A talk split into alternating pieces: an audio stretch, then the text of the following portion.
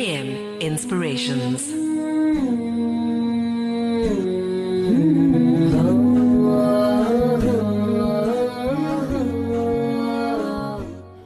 Assalamu alaikum wa rahmatullahi wa barakatuh. And in this segment, we continue where we left off with our book reading on Monday, and that is from the book titled Thoughts of Perfection by Ibra- Ibrahim Mongrati.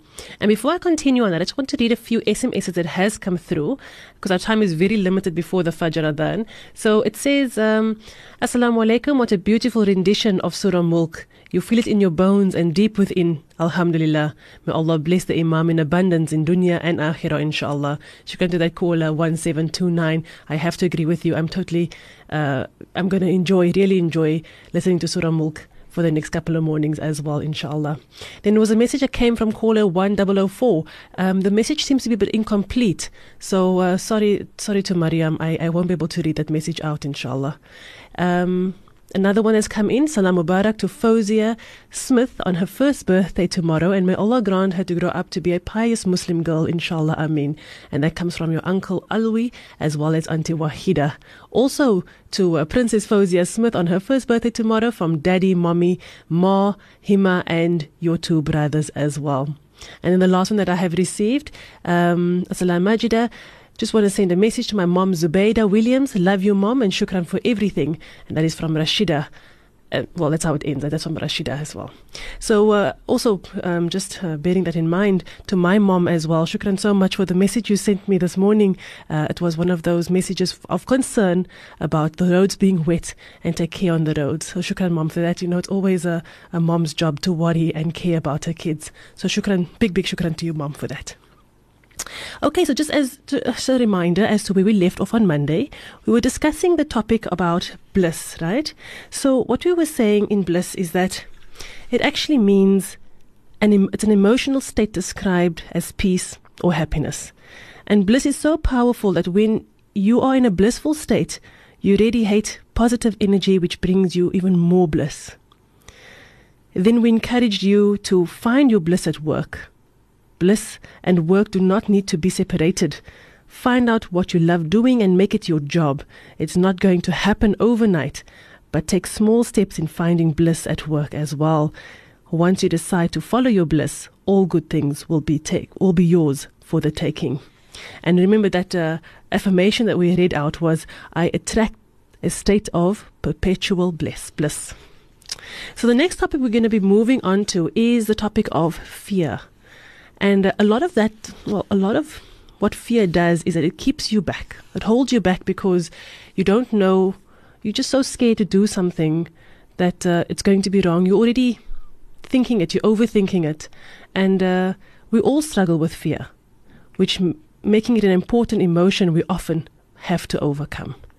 So the author goes and, and asks you a couple of questions, and he says, are you afraid to fail? Do you always play it safe?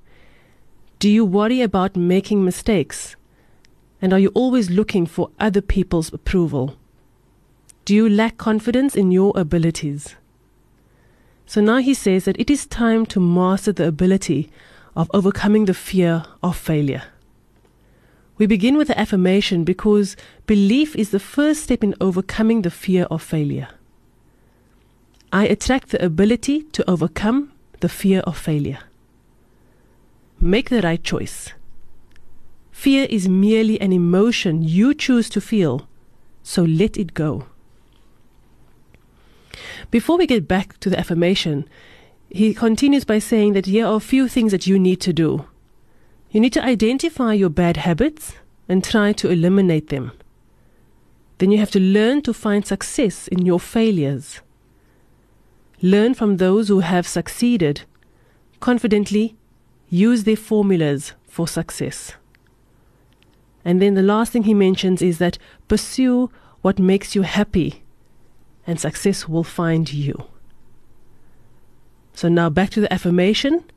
He says that I attract the power to overcome the fear of failure.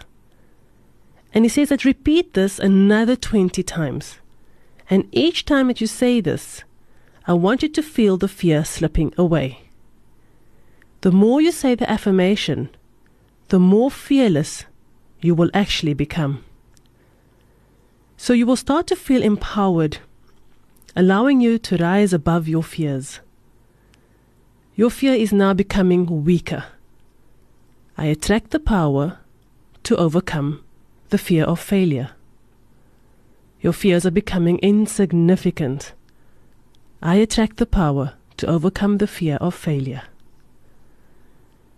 You will feel even more strengthened and empowered. Continue saying your affirmation, and you will no longer experience the fear. You can now rise above the fear of failure and take a bold step towards making whatever you want into a reality.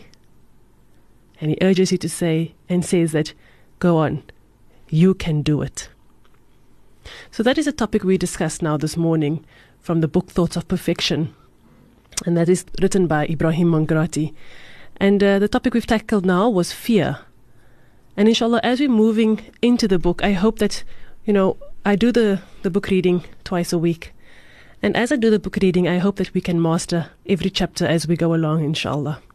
It is definitely something that we need to take to heart, because we all have shortcomings. And if we can work on those to strengthen ourselves as Muslims, inshallah, then it is only for our benefit. So I hope you enjoyed that section we have titled, we have done now, which is fear. And I hope that this weekend it gives you a chance to work on anything that you may feel um, you fear and that is holding you back, inshallah.